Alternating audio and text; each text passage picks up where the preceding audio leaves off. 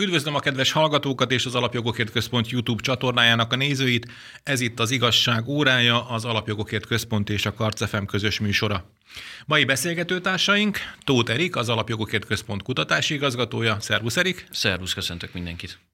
És Koskovics Zoltán, az Alapjogokért Központ geopolitikai elemzője. Szervusz Zoli! Szervusztok, üdvözlöm a tisztelt hallgatókat! A szerkesztő műsorvezető Círiák Imre. Mai témáink, merre tovább Magyarország, megint egyre aggasztóbb a migrációs válság, és gyerekek részére dolgozott ki nem váltó stratégiát Joe Biden volt helyettes államtitkára. Tartsanak ma is velünk a következő órában.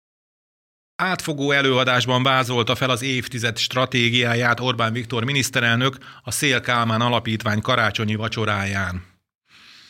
Mi a Magyarország előtt álló legnagyobb kihívás?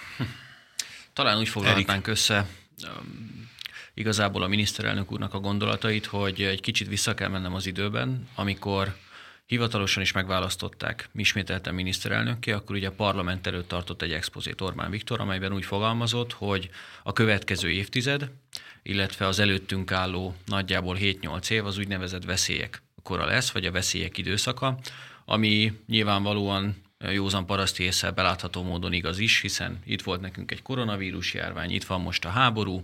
A háború következtében bevezetett európai, illetve brüsszeli szankciós politika nyomán kialakult egy energiaválság. Az energiaválságnak köszönhetően e, beléptünk az úgynevezett magas infláció korszakába, amely nem csak Magyarországot, hanem az egész Európai Uniót, sőt azon túl is mindenki mást is sújt, és akkor itt van még a 2023-as év szerintem egyik legnagyobb kihívása, az európai gazdasági recessziónak a réme, amely Magyarországról nézve úgy néz ki, hogy talán minket elkerül, illetve elkerülhet, de azért azt kell látni, hogy Németországot, Franciaországot, illetve a Nyugat-Európa meghatározó gazdasági országait elérheti.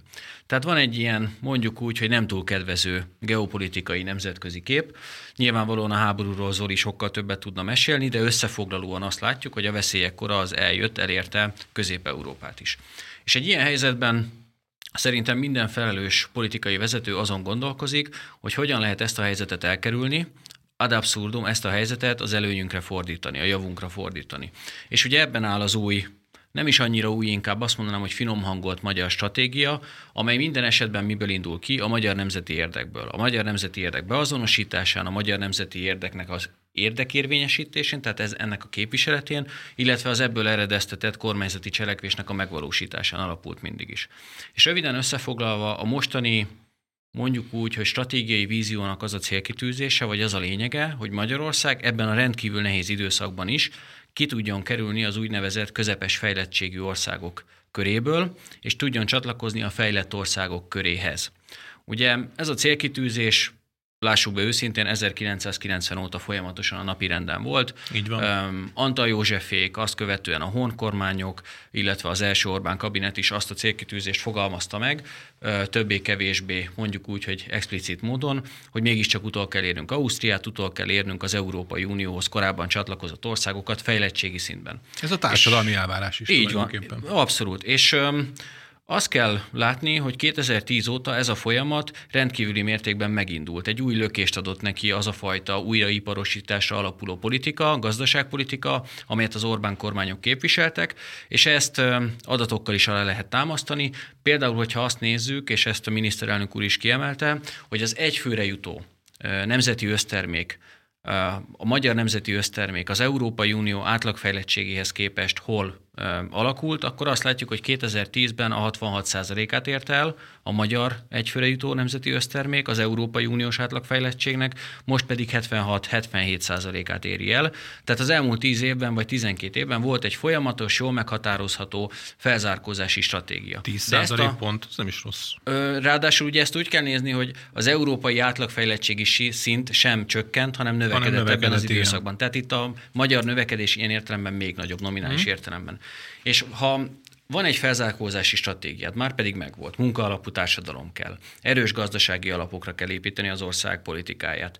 Jó, mondjuk úgy, hogy nemzetközi kapcsolatrendszerekkel építeni, de jön egy ilyen rendkívül turbulens nemzetközi időszak, ahol a háború miatt elindul az úgynevezett blokkosodás, vagy a hidegháborús időszaknak a szelek köszönt vissza, akkor el kell azon gondolkozni, hogy hogyan lehet egy ilyen helyzetben megőrizni, sőt, fejleszteni ezt a felzárkózási stratégiát. És erre az a válasz, hogy nem a hidakat kell fölégetni, hanem új hidakat kell építeni. Ugye ezt beszéltünk itt róla még az adást megelőzően, úgy foglalta össze Orbán Balázs a miniszterelnök politikai igazgatója, mm. hogy nem a szétbontásra, tehát a kapcsolatok leépítésére, és igen, az összekapcsolásra, magyarán a kapcsolatoknak az ápolására, kiterjesztésére. És hogy röviden befejezném, hogy mi ennek a lényege. Ennek a lényege az, hogy Magyarország ne kerüljön egy kölcsönös, kölcsönös függőségi rendszerbe, egy olyan rendszerbe, ahol van egy nálunk erősebb hatalom, Németország, Amerikai Egyesült Államok, és még sorolhatnánk, akik a blokkosodás következtében adott esetben a nyugati póluson belül meg tudják azt határozni, hogy ki milyen kapcsolatrendszert építhet saját magának. Tehát nem blokkokat kell választani, hanem ezeket a blokkokat kell tudni összekötni, nem csak nyugati-keleti, hanem észak-déli irányba, illetve a szélrózsa minden irányába is. És nyilvánvaló itt megvannak a különböző gazdasági eszközök, politikai eszközök, a nemzetközi diplomácia eszközei, és még sorolhatnánk, de a célkitűzés mégiscsak az, hogy Magyarország ebből a közepes fejlettségű státuszból valahogy kikerüljön, ezt a közepes fejlettségű csapdát elkerüljük, és csatlakozzunk azokhoz az országokhoz, lásd Finnország, Írország, Szingapúrnak a példáját, akik képesek voltak arra, hogy egy ilyen egyébként nehéz időszakban is a fejlettségi szintüket nem csak hogy növeljék, hanem a fejlett országok közé tudjanak csatlakozni. Tehát röviden így tudnám összefoglalni a magyar stratégiát, és a gyakorlati példákra is csak gyorsan ráfordulnék, mielőtt átadnám a szót. Nekem a kedvenc példám a BMW gyár építés, illetve az új akkumulátorüzem építés Debrecenben. Debrecenben. Ugye a BMW az egy klasszikus nyugati mondjuk úgy, hogy majdnem multinacionális vállalat, egy autógyártó cég, Bajor cég ráadásul, tehát még Magas ez is fokozza, képvisel. Abszolút, abszolút, ez is fokozza a helyzetet. Hogy dönt a BMW? Úgy, hogy Debrecenben fogja az új gyárát létrehozni. Ez a gyár, ez nem egy összeszerelő üzem lesz, még mielőtt valaki azt hinné. Lesznek természetesen ilyen elemei, de itt az innováción óriási hangsúly van, illetve az innovációra óriási hangsúlyt fektet a BMW is, mint egy felelős, mondjuk úgy, hogy nagyvállalat. De Debrecenbe fog megvalósulni a CATL nevű akkumulátorgyárnak az új, mondjuk úgy, hogy üzemének a felépítése is, ami egy kínai cég. Na most gondolkodjunk el ezen egy pillanatra, geopolitikai vagy stratégiai értelemben, hogy lehet az, hogy Magyarországon valósul meg az, hogy a nyugat és a kelet összeér. Hát úgy, hogy érdekelték kellett tenni abban a feleket, németországi nagyvállalatot, illetve a kínai nagyvállalatot, hogy Magyarországnak az ilyen értelemben vett sikerességéhez hozzájáruljanak. És hogy, hogy nem, ez megvalósult. A hidat ilyen értelemben nyugat és kelet között ebben a konkrét esetben Magyarország mondjuk úgy, hogy fel tudta építeni, és ezt jól tudta ezt a helyzetet kihasználni. De ezt az a lényeg, hogy minden egyes területen meg kell tudni valósítani. A politika, a diplomácia, a gazdaság, a kultúra minden területén, és észak-déli irányban is. Ez mondjuk úgy, hogy ebben a blokkosodó és egyébként a perifériára szorulás veszélyeit magában foglaló időszakban egy, egy meglehetősen ambiciózus kihívás, de szerintem Szerintem jó úton járunk ebben a tekintetben. Hát ugye, amikor azt kérdezted, hogy hogy lehet az, hogy ez a két cég Debrecen választott, tehát rengeteg munka van mögötte a magyar kormány részéről, és ugyanakkor persze van egy szándék is, eleve ez volt a szándék, hogy egy ilyen, ilyen struktúrát hozzon létre az ország, és egy ilyen modernizációs utat válasszon, de nyilván ez, ehhez mögött rengeteg munka van. Magasan képzett munkaerő, megfizethető bérköltségekkel erre, erre volt szükség ahhoz, hogy ezt meg lehessen teremteni, és ez egy bő évtized munkája, hogy, hogy a magyar gazdaság struktúrája ezt, ezt fel tudta venni, ezt a pozíciót. Nem azért jönnek ide a németek, sem a kínaiak, mert különösebbképpen szeretnek bennünket magyarokat, vagy akár csak a kínaiak esetében beszélhetnénk arról, hogy sokat tudnának rólunk, hiszen a kínai történelemkönyvekben mi valószínűleg egy lábjegyzet lábjegyzete vagyunk. A kínai GDP-t, kereskedelmet, külkereskedelmet tekintve pedig egy elhanyagolható szereplő Magyarország, és mégis sikerült ö, olyan ajánlatot tennünk a kínaiaknak és a németeknek is, amelyet örömmel elfogadtak. Ö, Ha egy pillanatra visszatérünk még ehhez a kihíváshoz, ami előttünk áll, gondol, gondoljunk bele abba, hogyha egy olyan világban élünk, ahol ö, nagyobb a nyitottság a különböző országok között, elsősorban kereskedelemre gondolok itt, de gondolhatunk itt a kultúrára is. Akkor Magyarország a kereskedelem és a kultúra főútvonalán található. Abban az esetben viszont, hogyha kialakul ez a blokkosodó világ, amely felé lássuk be, haladunk, akkor viszont Magyarország könnyen a nyugat perifériára szorulhat. Ami nem egy kellemes pozíció. Egyáltalán nem előnyös, csak akkor válhat előnyössé, hogyha rengeteget dolgozunk azon, hogy a nyugati civilizációs erődítménynek mi legyünk az egyik olyan országa, amely fenntarthatja a kereskedelmi és kulturális kapcsolatokat a további erődítményekkel, amelyek ki fognak alakulni a világban, hogyha ebbe az irányba megy tovább a geopolitikai visszafejlődési vonal. Tehát nagyon fontos, hogy egyrészt a meglévő kapcsolatainkat megőrizzük és erősítsük. Másik nagyon fontos feladat a következő, következő 7-15 évben az, hogy ezeket megóvjuk ugyanis lesz Magyarországon nyomás arra vonatkozóan, már most is tapasztalhatjuk ezt, hogy számolja föl ezeket a kapcsolatokat. Egyértelműen ki kell jelenteni, hogy nem, hogy Magyarországnak nem érdeke, hogy ez megtörténjen, egyébként a nyugati civilizációnak sem. Ugyanis ha bekövetkezik ez a negatív fejlemény, a blokkosodás, az sem jelentheti azt, hogy a blokkok között a kereskedelem vagy a kulturális kapcsolatok vagy a tudományos kapcsolatok teljes egészében megszakadnának, mert egy ilyenfajta elszigeteltség egyrészt még sosem történt a történelem során, másrészt pedig mindenki, mindenféle számára olyan káros lenne, hogy azt a vezetők megpróbálják majd elkerülni. Az egyik módja annak, hogy fenntartsák a kapcsolatrendszert a blokkok között, az, hogy a különböző blokkokban vannak olyan országok, amelyek nyitottabbak a többi blokkhoz tartozó bizonyos országok irányába. Ez egy nagyon fontos stratégiai szerep, amit Magyarországnak be kéne töltenie.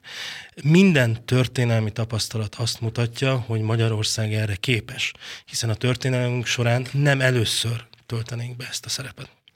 Ezt a szerepet tört, töltöttük be, amikor a keresztény világ és a muszlim világ találkozásánál foglaltuk el a helyünket. Nagyon nehéz időszak volt, nagyon sokat harcoltunk, de hogyha belegondolunk a három részre szakadt Magyarország történelmébe, akkor ott bizony voltak nyitott vegyértékek minden irányban, még az ortodox világ felé is egyébként.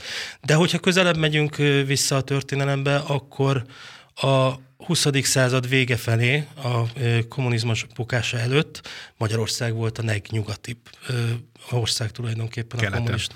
Így van, kommunista táborban. És Magyarországon keresztül nagyon sok diplomáciai, kereskedelmi, illetve kulturális ö, ö, folyamat zajlott ebben Akkor az Akkor élveztük ennek a kézzelfogható előnyeit, ez tény. Igen, így van, így van, így van. Tehát ez a szerep számunkra alapvetően ismerős. Azért is fontos egyébként, nem Magyarország számára, hanem a nyugati civilizáció számára, hogy legyenek ilyen országok, mert bizonyos folyamatok abba az irányba hatnak, hogy az egyik klasszikus ezt a szerepet betöltő ország, Finnország, képtelen lesz a jövőben ellátni ezt a funkciót. Én azt hiszem, hogy a finn NATO csatlakozás az egy olyan szimbolikus negatív hatást fog kiváltani ilyen, ilyen szempontból, hogy az oroszok egész egyszerűen nem fogják hajlandóak ugyanolyan szinten partnernek elfogadni Helsinkit. Bármennyire is előnyös lehet ez a NATO számára, vagy Finnország szempontjából, a, a, olyan, téren, hogy ezt a funkciót, ezt a kapcsolat funkciót, ezt a, ha úgy veszük a várkaput funkciót, Finnország nem fogja tudni ellátni. Hát Ausztria tűnik, még természetesen... El, most úgy tűnik, hogy elvágják ezeket a szálakat. Ugye Ausztria nem véletlenül, persze nem mm, nem olyan hangosan, mint mi, de szintén nem szállít egy csomó dolgot a, a, a, az ukránoknak, akár csak mi, mert tradicionálisan erős orosz kapcsolatokkal rendelkezik, amely a gazdaságában is rengeteget számít, és ezeket nem akarja elvágni. De úgy néz ki, hogy a Helsinki, az új, a legalábbis a kormány, az ezeket az orosz kapcsolatokat, a keleti kapcsolatokat el akarja vágni, bár az is egy érdekes tény, hogy népszavazást nem írnak ki a a NATO csatlakozásról, ha jól tudom, csak nem. parlamenti Finország esetében talán ki is írhatnának akár, mert akkor a támogatottsága van, Svédország esetében nem biztos. Svédország esetében azért sokkal közelebb áll a 50-50-hez a De Svédország is egy ilyen közvetítő ország volt tulajdonképpen? Így van. Ausztria egyébként felelősséget vállal a saját történelméért, a saját történelmi szerepéért. És én nem mondanám, hogy sokkal halkabban képvisel egy visszafogott álláspontot, mint Magyarország, ők is elég hangosan hmm. képviselik ezt az álláspontot az ukrán konfliktus kapcsán, de ők arra alapozzák ezt, hogy nekik évtizedek óta, tehát a második világháború vége óta ez szerződésben leírt szerepük, hogy nekik így kell viselkedniük. Ezért is kevesebb kritika éri őket, meg általában azért is, mert a, általában a globális baloldal jobban szereti a, a bécsi kormányt, mint a magyar kormányt, úgyhogy megszokhattuk már azt, hogy kettős mércével mérnek. Ugye amit a Erik? lényeg ilyen értelemben, vagy amiről beszélgettek, abból azért azt szerintem már elég jól kirajzolódik, hogy a blokkosodásnak megvan az az óriási veszélye, hogy valaki perifériára szorul. Ez röviden annyit jelent, hogy a nemzeti érdek érvényesítésére a lehetőségei jóval korlátozottabbak, mintha annak a blokknak nem lenne egyértelműen a tagja, hanem mondjuk közvetítő szerepet játszanak két blokk között. Erre egyébként van egy Számunkra sajnos nem olyan távoli és elég jól felidézhető pillanat a 2008-as gazdasági világválság, amikor ugye mi történik?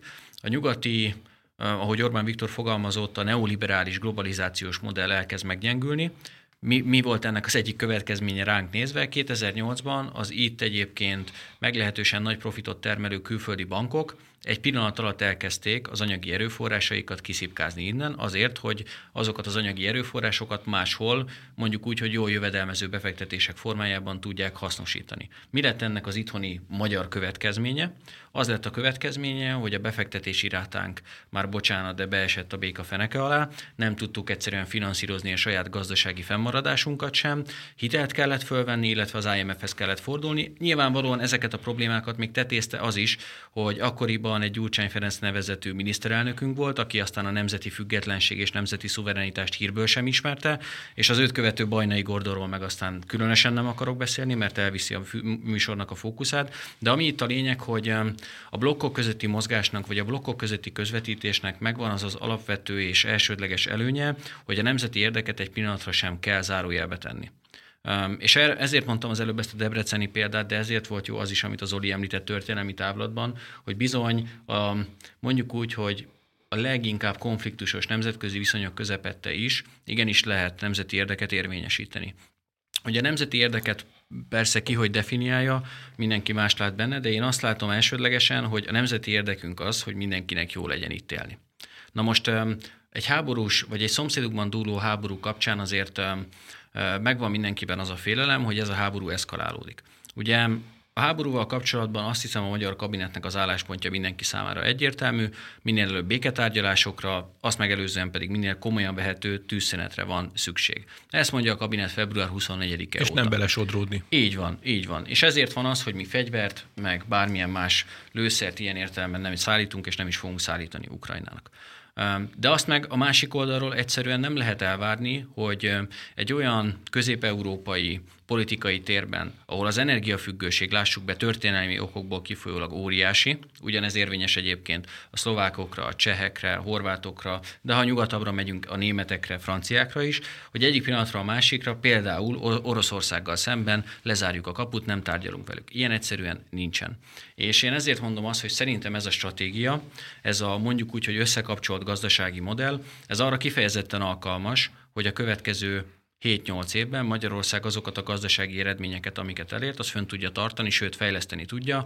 Tegnapi vagy tegnap előtti hír például itt a háború árnyékában, illetve a gazdasági válság szele közepette, hogy soha nem volt olyan kevés munkakereső regisztrált munkakereső Magyarországon, mint jelen pillanatban. Magyarán a foglalkoztatottság stabil lábakon áll, a foglalkoztatottság magas. Az államadóságot tavaly annak ellenére sikerült 73,5%-ra csökkenteni, hogy láttuk mindannyian, hogy az energiaárak milyen robbanásszerű ütemben kezdtek el növekedni. Sikerült a rezsicsökkentés biztosítani az átlagfogyasztás szintjéig. Ez egy óriási politikai teljesítmény. Ugye itt van még az a helyzet is, hogy azért a működőtőke beáramlás Magyarországon nem hogy csökkent, hanem növekedett az elmúlt évben.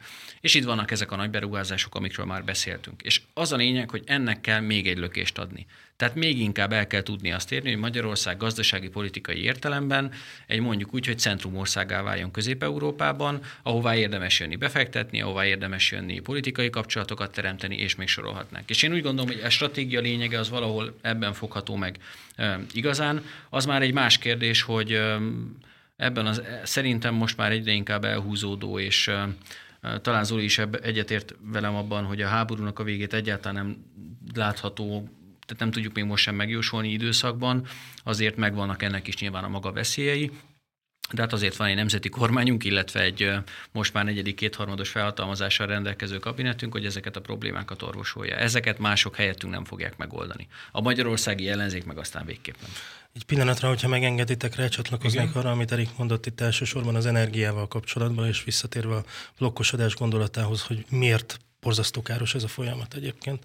Ha egy pillanatra belegondolunk arra, hogy ha kialakulnak ezek az erőközpontok, ezek a blokkok, akkor lesz egy nyugati blokk, mondjuk lesz egy keleti blokk, Oroszország, Kína, ki fog alakulni egy arab blokk is. Minden valószínűség szerint, mert a történelmi folyamat bele fogja őket ebbe kényszeríteni. Volt is ilyen arab Volt is, már persze. Meg is van a történelmi Igen. hagyománya. Most mi fog történni a nyugati civilizációval akkor, hogyha mi elvágjuk magunkat a többi blokktól, Honnan lesz nekünk energiánk? Ugyanis nyersanyag szegény a nyugati blokk kimondottan nyersanyag szegény. Elsősorban az olajra és a földre ez a gondolok, de, de szénben sem bő, bővelkedünk, sőt, alapvető ritka fémekben sem olyan alapanyagokban, amelyek például a zöld átálláshoz szükségesek lennének, hogyha ezen az úton szeretnénk tovább haladni. Azok sem nálunk vannak. Nyersanyag, hiányban fog szenvedni a nyugati blokk, hogyha megkövesedik ez a, ez a rendszer. Úgyhogy ezért is nagyon fontos lenne ezt elkerülni. A miniszterelnök talán célzott arra, ezt a Orbán Balázs írta is, hogy ha a blokkosodás kapcsán még, még rosszabbá válik az üzleti környezet, például Németországba, és mi tudunk egy alternatívát kínálni a német cégeknek, vagy legalábbis egy részüknek, akkor az nekünk jó. Hogyne, hát a, gondoljunk csak abba bele, hogy a Rheinmetall nem véletlenül Kaposváron a 4 együttműködve fogott bele egy óriási hadipari fejlesztési programba. Debrecenről már beszéltem meg a BMW gyárról, de azért ezeket sem érdemes elfelejteni. Ugye itt van a telekommunikációs szektor, aminek a szerep, szerepe felértékelődött az elmúlt időszakban. Sokan most, hát mondjuk úgy, hogy követ dobálnak a kormányra, illetve a kabinetre, amiért a Vodafone Magyarországot ilyen-olyan szerkezetben, de visszavásárolt a magyar kézbe került ismételten. Nem látják, hogy a stratégiai jelentőségű lépés. Vannak egyszerűen olyan nemzetgazdasági ágak, ahol a magyar tulajdonnak a megléte az nemzeti érdek egyszerűen. A telekommunikáció egészen biztos vagyok benne, hogy egy ilyen terep. És amikor említettük például a németeket, ugye a németek helyzete, vagy a, mondjuk úgy, hogy a német gazdasági teljesítménytől való függés Európában, a sajnos egy létező dolog. Mindenki járó szemekkel figyeli azt például, hogy a német gazdasági mutatók hogyan alakulnak, mert a német gazdasági mutatók alakulásából elég könnyen meg lehet azt mondani, hogy az a recessziós hullám, ami 2023-ban kialakulhat, ennek a hullámai meddig fognak eljutni, milyen messze fognak a partra kimosódni.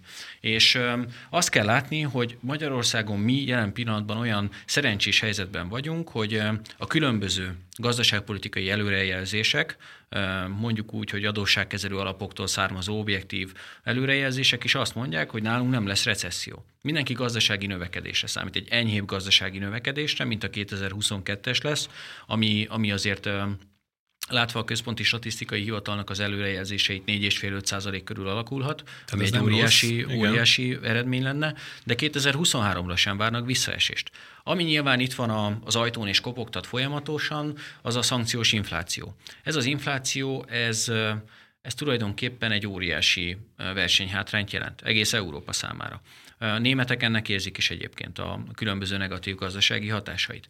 És én, én úgy, úgy mondanám, vagy úgy foglalnám össze ezt a jelenlegi helyzetet, hogy akkor lehet ebből a legkönnyebben, ebből a mostani mocsárból, vagy politikai csapdából, gazdasági csapdából kimászni, hogyha az ember minden ponton megtalálja a maga számára fontos gazdasági politikai ügyleteknek, illetve ezek megkötésének a lehetőségét. Az, hogy itt jár Magyarországon szinte naponta a különböző harmadik világbeli országoknak a külügyminisztere, vezetői, ez sem véletlen. Egyszerűen az a fajta mondjuk úgy, hogy aktív külpolitikai tevékenység, amelyet korábban keleti nyitás politikájaként jellemeztünk, manapság pedig híd, hídépítés politikájának tudnánk összefoglalni, az kulcsfontosságú a helyzetben, mert azért azt látni kell, hogy Európa szenved, de például az Európán kívüli világ, gondolok itt az ázsiai országokra, egyébként Kínára is, Szingapúrra, Tájvánra is még sorolhatnám, ők a jelenlegi helyzetben is olyan gazdasági innovációs potenciállal rendelkeznek, amiről mi csak álmodunk. Nem magyarok, hanem Európába véve bárki. Mm. És ugye ezt is elmondta ebben az előadásban Orbán Viktor, hogy Közép-Európa, illetve az Európai Unió az elmúlt tíz évben Magyarországot leszámítva mit csinált? Az iparát, a nehéziparát elkezdte leépíteni. Ez valószínű összefüggésben van azzal, amit az Zoltán itt az előbb említett, hogy nincsenek meg a kellő nyersanyagok, ellenben nem is tudnak már kivel üzletelni, mert mindenkitől szépen lassan elvágják magukat. Na most mit csinált ehhez képest Magyarország? Amit már korábban említettem, egy újraiparosítási stratégiát hirdetett meg, amely arra a koncepcióra alapul, hogy Magyarországon nem csak összeszerelő üzemek jöhetnek létre, amelyek hozzáteszem minden országban vannak, tehát ez egy ilyen adottság, Igen. hanem ezen túl olyan hozzáadott értéket képviselő munkák is, mint például az Audi gyár, ahol azt mindenki elfelejti megemlíteni, hogy tavaly, tehát 2021-ben a 250 ezredik elektromos autó legördült a gyártósorról.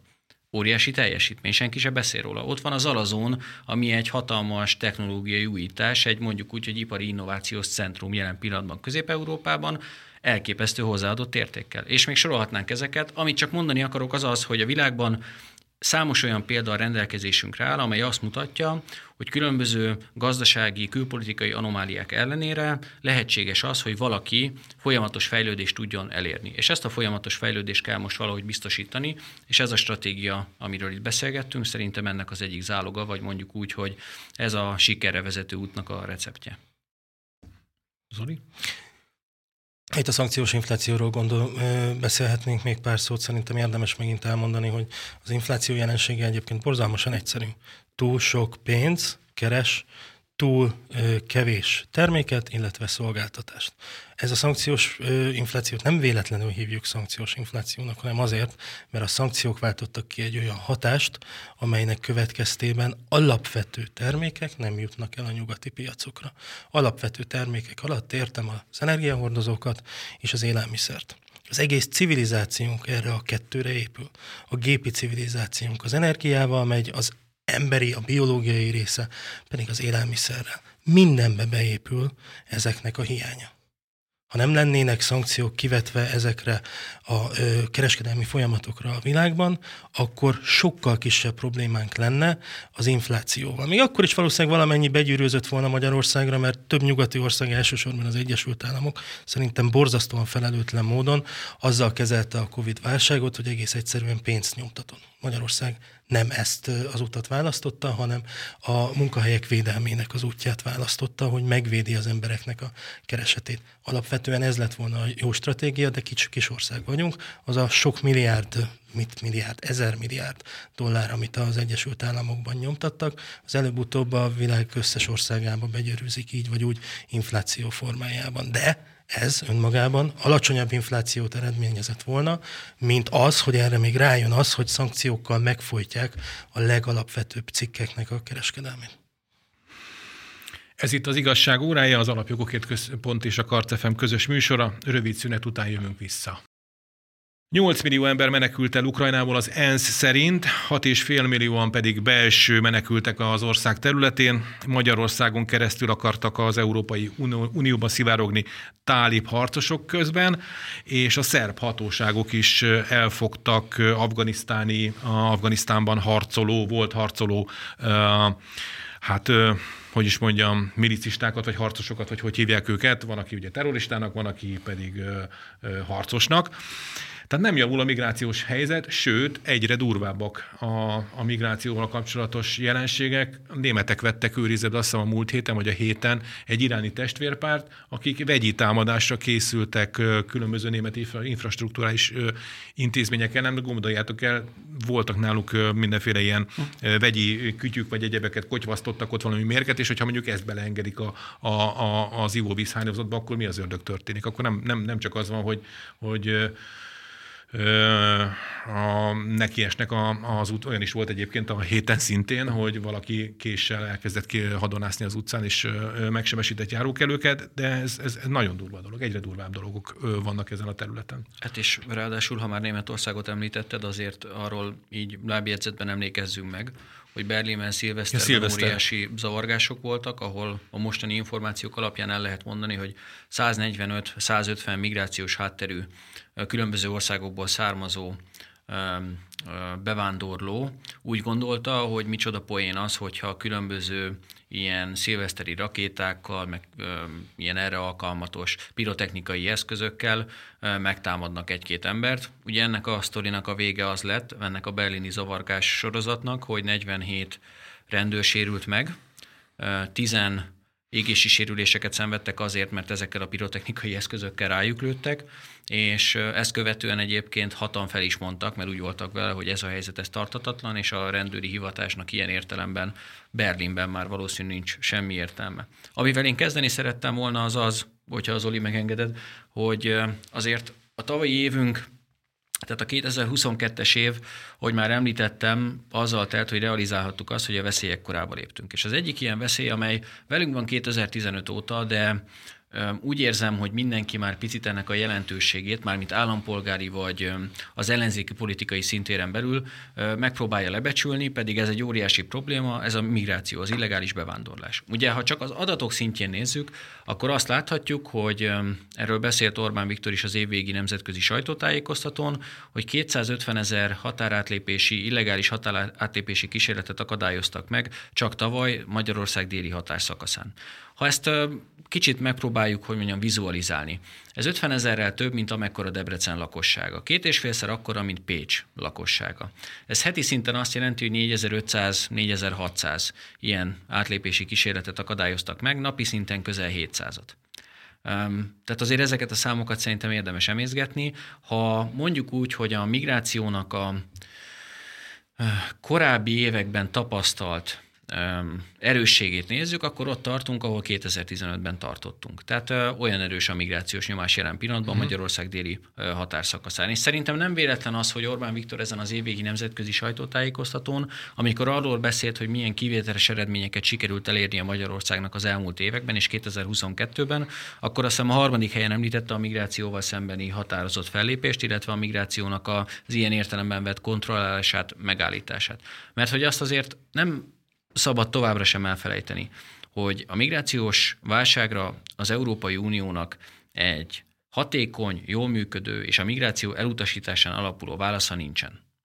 Továbbra is az a willkommens kultúr uralkodik, a nyugati országok többségében, mondjuk inkább így, amely azon alapul, hogy bizony az Európai Unió legtöbb államában demográfiai válság alakult ki, ezt a demográfiai válságot nem tudják orvosolni, senki sem próbálkozik azzal a magyar úttal, amely a családtámogatási rendszeren keresztül próbálja meg ösztönözni például a gyermekvállalást, beletörődnek ebbe a helyzetbe, és mit mondanak, hogy hát igen, jöjjenek csak a bevándorlók, mert köztük biztos vannak orvosok, jól kvalifikált, jól képzett állampolgárok, és még sorolhatnánk. Mi ezzel a probléma? Az a probléma, hogyha jön 250 ezer ember, például a magyar határszakaszon, és nem lenne ott a kerítés vagy a határvédelem, akkor ők közöttük elbújnának a terroristák. Én, ahogy fogalmaztál az előbb harcosok, én azt mondanám, hogy ők, akiket például itt említettél, ők terroristák voltak, ők simán átjutnának a határon. Úgy, ahogy egyébként 2015-ben az Abdeslam csapat átjutott, illetve átjuttatták Magyarországon keresztül, majd Párizsban ugye terrorcselekményeket követtek el. Tehát miért fontos ez? Először is a migrációt megállítani azon túl, hogy nemzeti érdek, életvédelem is, mert ha nincsen terrortámadás, nincsenek szerencsétlenek, akik meghalljanak ebben. Ilyen egyszerű a matek, illetve ilyen egyszerű a képlet. A másik megjegyzésem pedig ehhez kapcsolódóan, um, tudom, hogy sokan már erre egy ilyen buborékként vagy lufiként tekintenek, illetve á problémaként jellemzik, de képzeljük el azt a helyzetet, például a déli határszakaszon, ahova kivezényelnek rendőröket, határvédőket, illetve határvadászokat, akik ott vannak 0-24-ben egy héten keresztül, nem látják a családjukat, nem mehetnek haza, kim vannak 40 fokos hőségben, mínusz 10 fokos hidegben, hogy ő nekik ez milyen problémát jelent, hogy van ez a folyamat. Őnekik kell ott lenniük. Már bocsánat, de ha az Zolinak vagy nekem kéne ott lennem, mi sem lennénk túlságosan boldogok, a probléma ettől még létezik. Uh-huh. Tehát az, hogy például itt Budapestről nézve úgy látjuk, hogy nem jönnek már a keleti pályaudvarra tömegével emberek, ez nem azt jelenti, hogy a migráció megoldódott volna. És ezért is reménykedem abban, vagy reménykedtem abban elég sokáig, hogy az Európai Unió álláspontja ilyen értelemben megváltozik, de azt kell látni, hogy a német vezetés migrációs politikája, mivel egy baloldali kormány van hatalmon, jottányit sem változott, ahol pedig vannak mondjuk úgy, hogy migrációt elutasító új szirénhangok, például Olaszországban Georgia Meloni, őt azonnal ösztűz alá veszik. Tehát rögtön, amihez mi hozzá vagyunk szokva az elmúlt nyolc évben, ők még most kezdik érezni azt, hogy milyen hatalmas globális hálózat mozdul meg annak érdekében, hogy például az olasz partokon a különböző NGO-k által finanszírozott és működtetett hajók fedélzetükön illegális bevándorlókkal ki tudjanak kötni. És ugye azt sem szabad elfelejteni, hogy ennek milyen kockázatai vannak. Említetted talán te is Szabadkát vagy Szerbiát, ha nem, akkor én most megteszem. Ott ugye egy hónappal, egy hónappal ezelőtt egymásnak estek különböző migránsbandák. Nem tudom hány tizen vagy hány százan, és nem először, és nem először hány százan Fegyvere, haltak meg. fegyverrel. Így van. Most pedig legutóbb ugye két um, harcos terroristát fogtak el Szabadkán, két tálib egyébként a francia rendőrség, illetve a francia titkosszolgálatok által körözött szemét. Azonnal ki is kérték őket a franciák. Így van, mind a kettőjüknél, hogy, hogy nem, csőre töltött géppisztolyok voltak. Na most kérdezem én megint csak, sokat szóra, hogyha valaki békés szándékkal jön egy országba, valóban üldözött és menekül saját hazájából, ideér Európába, Szerbiába vagy a szerb közös magyar határszakaszra, miért kell, hogy nála legyen csőre töltött gépfegyver? Mi indokolja ezt? Arról sem beszél senki, vagy nem nagyon próbálják meg azt fölfogni, hogy azért az nem véletlen, hogy 10-ből 9 fiatal férfiak, akik jönnek. Biztos vagyok benne, hogy vannak a bevándorlók vagy az illegálisan átlépni próbálók között olyanok, akik valóban üldözöttek, akik valóban menekülnek. De abban is biztos vagyok, hogy ha ez egy kontrollálatlan folyamattá válik, és például Magyarország engedne a brüsszeli nyomásnak, például a tekintetben, hogy nem foglalkozna a határvédelem kérdésével, akkor az olyan esetek, mint amik történtek Párizsban, Stockholmban, Dániában, Németországban, most Berlinben éppen, amiről beszéltünk, azok nem csak, hogy mindennapossá válnának, hanem az életünk részét képeznék. És ezért rendkívül fontos az ezzel szembeni határozott mondjuk úgy, hogy fellépés, és én ebben látom ennek az egész folyamatnak a kulcsát, hogy itt bizony tényleg el kell azt fogadni, hogy Magyarország nem csak a saját országának a határait, hanem az Európai Uniót is védi ilyen értelemben az illegális bevándorlással szemben. Úgyhogy remélem, hogy ezt majd egyszer valamikor a történelem ezt a mi mondjuk úgy, hát hogy kiállásunkat majd jóvá teszi. De különösen például itt ez a másik eset, amikor egy Budapesten fogtak el egy nőt, akit terrorista gyanúval gyanúsítottak a belga hatóságok, Olyan. és nyilván mi oda ki fogjuk adni a belga hatóságoknak, mert ők keresik, és ugye mi kaptuk el. Tehát legalább egy köszönöm, köszönömet elvárna az ember ilyen esetekben, de egyébként az a baj, hogy, hogy a, például a, a szilveszteri eset nem csak Berlinben, német nagyvárosokban, de egyébként a, most már kiderült, hogy az osztrákoknál is volt ilyen. Tehát, hogy mondjam, ez egy, nem szívesen beszél erről az ember, de ez egy integrációs csőd, akárhogy is nézzük. Mert neked, vagy neked eszébe jutna az, hogy veszed a tűzijátékot, és a szomszéd házát kezded el vele lőni.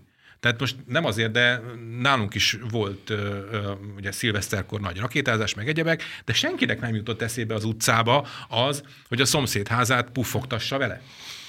Tehát itt alapvető problémák vannak. Ráadásul egyébként az álmokfutás, amik volt például a héten, az is valami ö, be, belső ügy tulajdonképpen, mert azt hiszem, hogy egy, egy, egy migráns hánterű férfinek valami magánéleti problémái voltak, ö, most vagy megkéselte az élettársát, vagy nem, de utána elkezdett lófrálni az utcán egy töltött géppisztolya, és az volt a feltett szándék, amikor elfogták, hogy ott az, az utcán elkezd mészárolni embereket.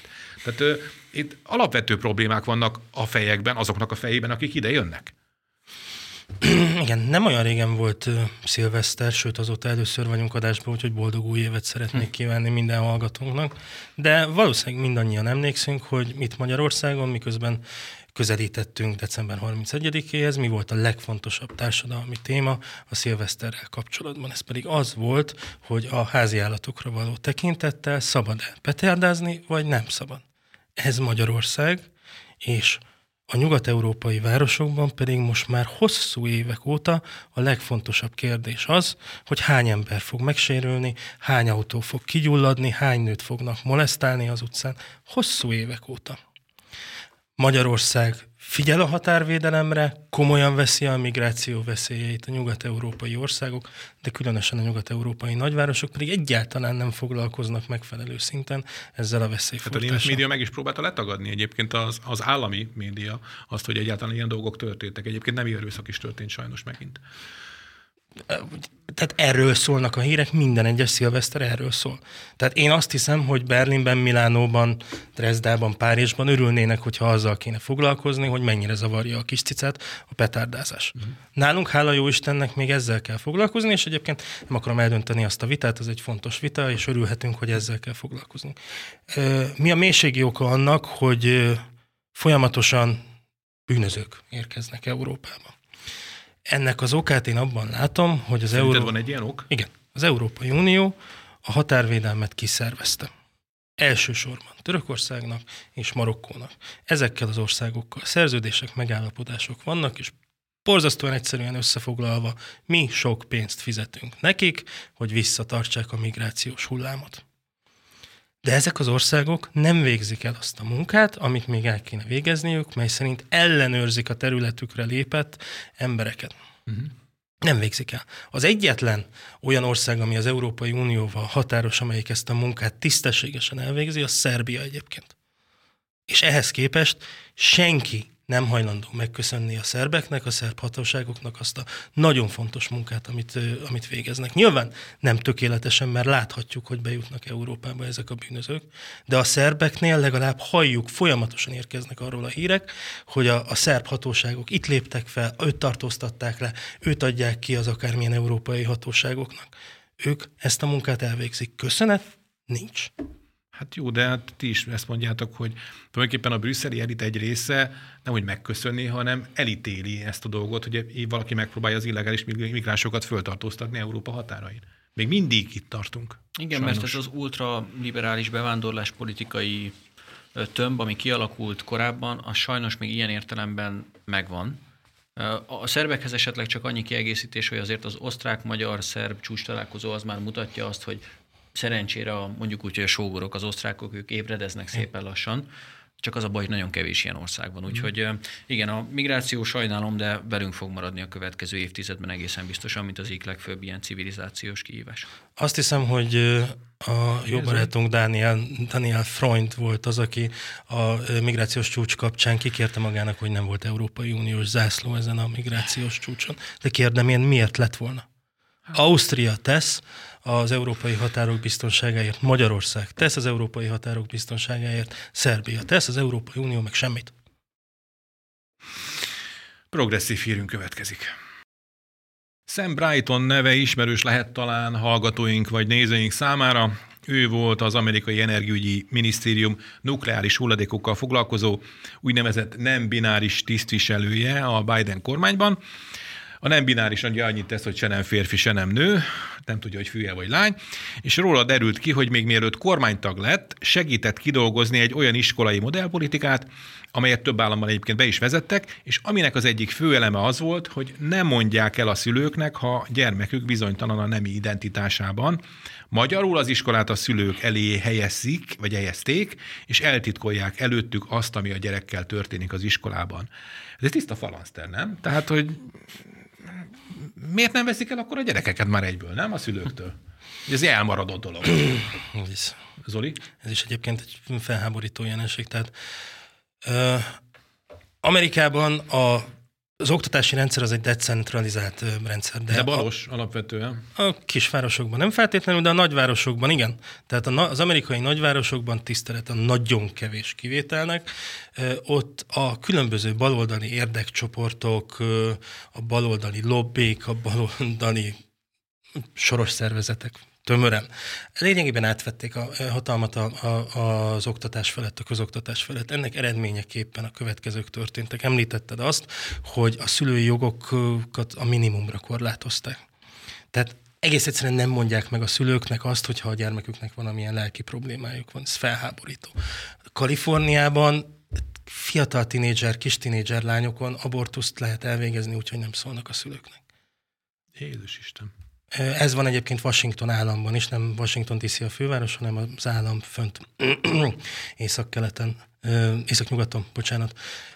Emellett, tehát ez borzalmas, növekszik a, a, az iskolai erőszak. Nem csak az, hogy bemennek lövöldözni a, a volt diákok, az éppen ott tanuló diákok, amikről min, minden esetben hallunk, mert a, a teljes sajtó tele van vele, de a, a gyerekek egymás közötti agressziója is, tanárok elleni agresszió is növekszik. Most egy hat éves gyerek lőtt le, lőtt le a tanárát szándékosan. Mindeközben a gyermekek teljesítménye a számolás, az olvasás, szövegért és az írás terén, tehát alapkészségek terén folyamatosan romlik az elmúlt 15 évben. És ráadásul a... Na de az ta... rasszizmus számon kérni már, ugye ezt is a műsorban hallhatták a, a hallgatók meg a nézők, hogy már vannak olyan államok, ahol rasszizmus az, hogyha valahol számon kérik a matematikát. Mér, mérik ott, hogy a fekete vagy a fehér gyerekek hogy teljesítenek, Fe, mind a kettő, két csoport rosszul teljesít, hmm. rosszabbul teljesít az elmúlt bő évtizedben, és emellett a tanárok bérezése csökkent összességében. Ja, és az iskolai felszereltség pedig természetesen nem tud lépést tartani a technikai fejlődéssel. Hát akkor ez tényleg Úgyhogy, kommunizmus, ha mindenki elkezd elszegény, elszegényedni, és mindenki rosszabbul jár. A, ba, a baloldali érdekcsoportok átveszik az irányítást az oktatás fölött, hogyha a tanárok behódolnak ennek a jelenségnek, akkor azt fogják tapasztalni, hogy a gyermekek rosszul járnak, de ők maguk is rosszul járnak. Ezre a példa az, ami az Egyesült Államokban történt. Én mélységesen felháború. De arról meg, hogy ez a jelenség úriember egyébként, mert ő egy férfi, csak nem tudom, hogy Persze. képzelni magát, de ő, de ő egy férfi.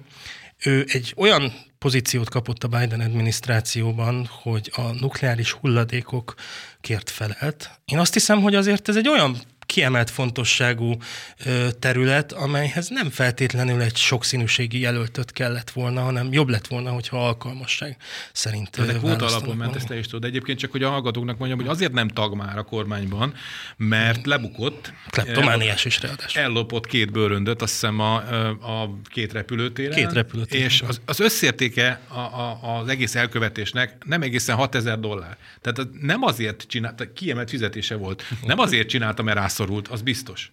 Kleptomániás, de ki gondolta volna, hogyha az ember megnézi a fényképét, hogy ő nem egy teljesen kiegyensúlyozott személyiség. Na jó, de uh, azt nem tudom, tudjátok-e, hogy annak idején, amikor a, ugye van a világ leggyorsabb gépe még mindig az SR-71-es, a Blackbird. Na most az a Lockheednél ott uh, felállítottak egy gyártócsoportot, ahol csak családosok dolgozhattak benne, és csak 35 évnél idősebbek, de 50 évnél fiatalabbak.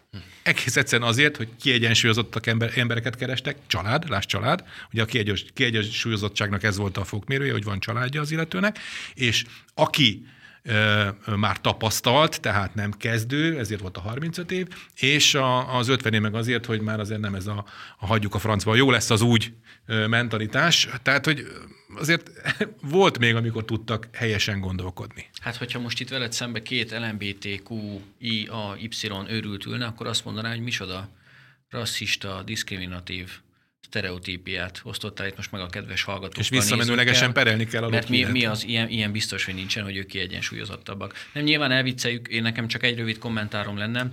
Ide vezet az, hogyha az iskolákban a szülő mondjuk úgy, hogy beleegyezése, vagy legalábbis tájékoztatása nélkül ezek az érdekcsoportok, lobbycsoportok elkezdenek tevékenykedni. Ez az az őrület, ami Magyarországon, hogyha nem lett volna egy gyermekvédelmi népszavazás, hogyha nem nemzeti kormány lenne, ha nem keresztényi alapokon álló politika lenne, ez meg tudna valósulni. Ilyen egyszerű a képlet. És uh, ilyen értelemben szerintem kifejezetten hálásak lehetünk a teremtőnek, hogy nálunk még az, hogy valaki férfi vagy nő, az nem csupán egyértelmű adottság, hanem szerencsére az alaptörvényben védendő érték is. Így igaz. Ennyi fért ma az igazság órájába, az Alapjogokért Központ és a Karcefem közös műsorába. Tóth Eriknek, az Alapjogokért Központ kutatási igazgatójának, és Koskovics Zoltánnak, az Alapjogokért Központ geopolitikai jellemzőinek köszönjük a mai beszélgetést. Köszönjük mi is. Köszönjük szépen. Megköszöni a figyelmüket a szerkesztő műsorvezető Círiák Imre is. Az adás elkészítésében kancellár Csaba és Német Gábor kollégám működött közre. Köszönjük nekik a segítséget, és várjuk Önöket egy hét múlva a viszontlátásra, a viszonthallásra.